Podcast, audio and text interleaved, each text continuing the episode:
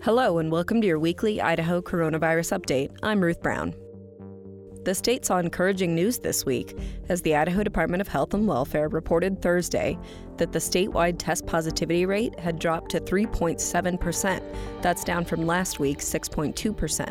That meets the state's longtime goal of keeping the rate below 5% and is the lowest the rate has been since June of 2021. The state's all time high test positivity rate was nearly 38% back in January. Governor Brad Little announced this week that he plans to lift the state's emergency disaster declaration on April 15th. That comes after having a declaration in place since 2020. The declaration made Idaho eligible for federal emergency assistance in a time of crisis. While infection numbers are dropping, Idaho nears a grim milestone. The state nears 5,000 COVID 19 deaths, reporting 4,814 deaths as of Thursday. Nationwide, the death toll nears 1 million, as more than 965,000 COVID deaths have been reported across the country as of Thursday.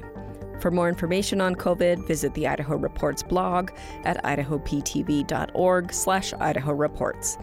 We'll see you here next week. And until then, stay safe, Idaho.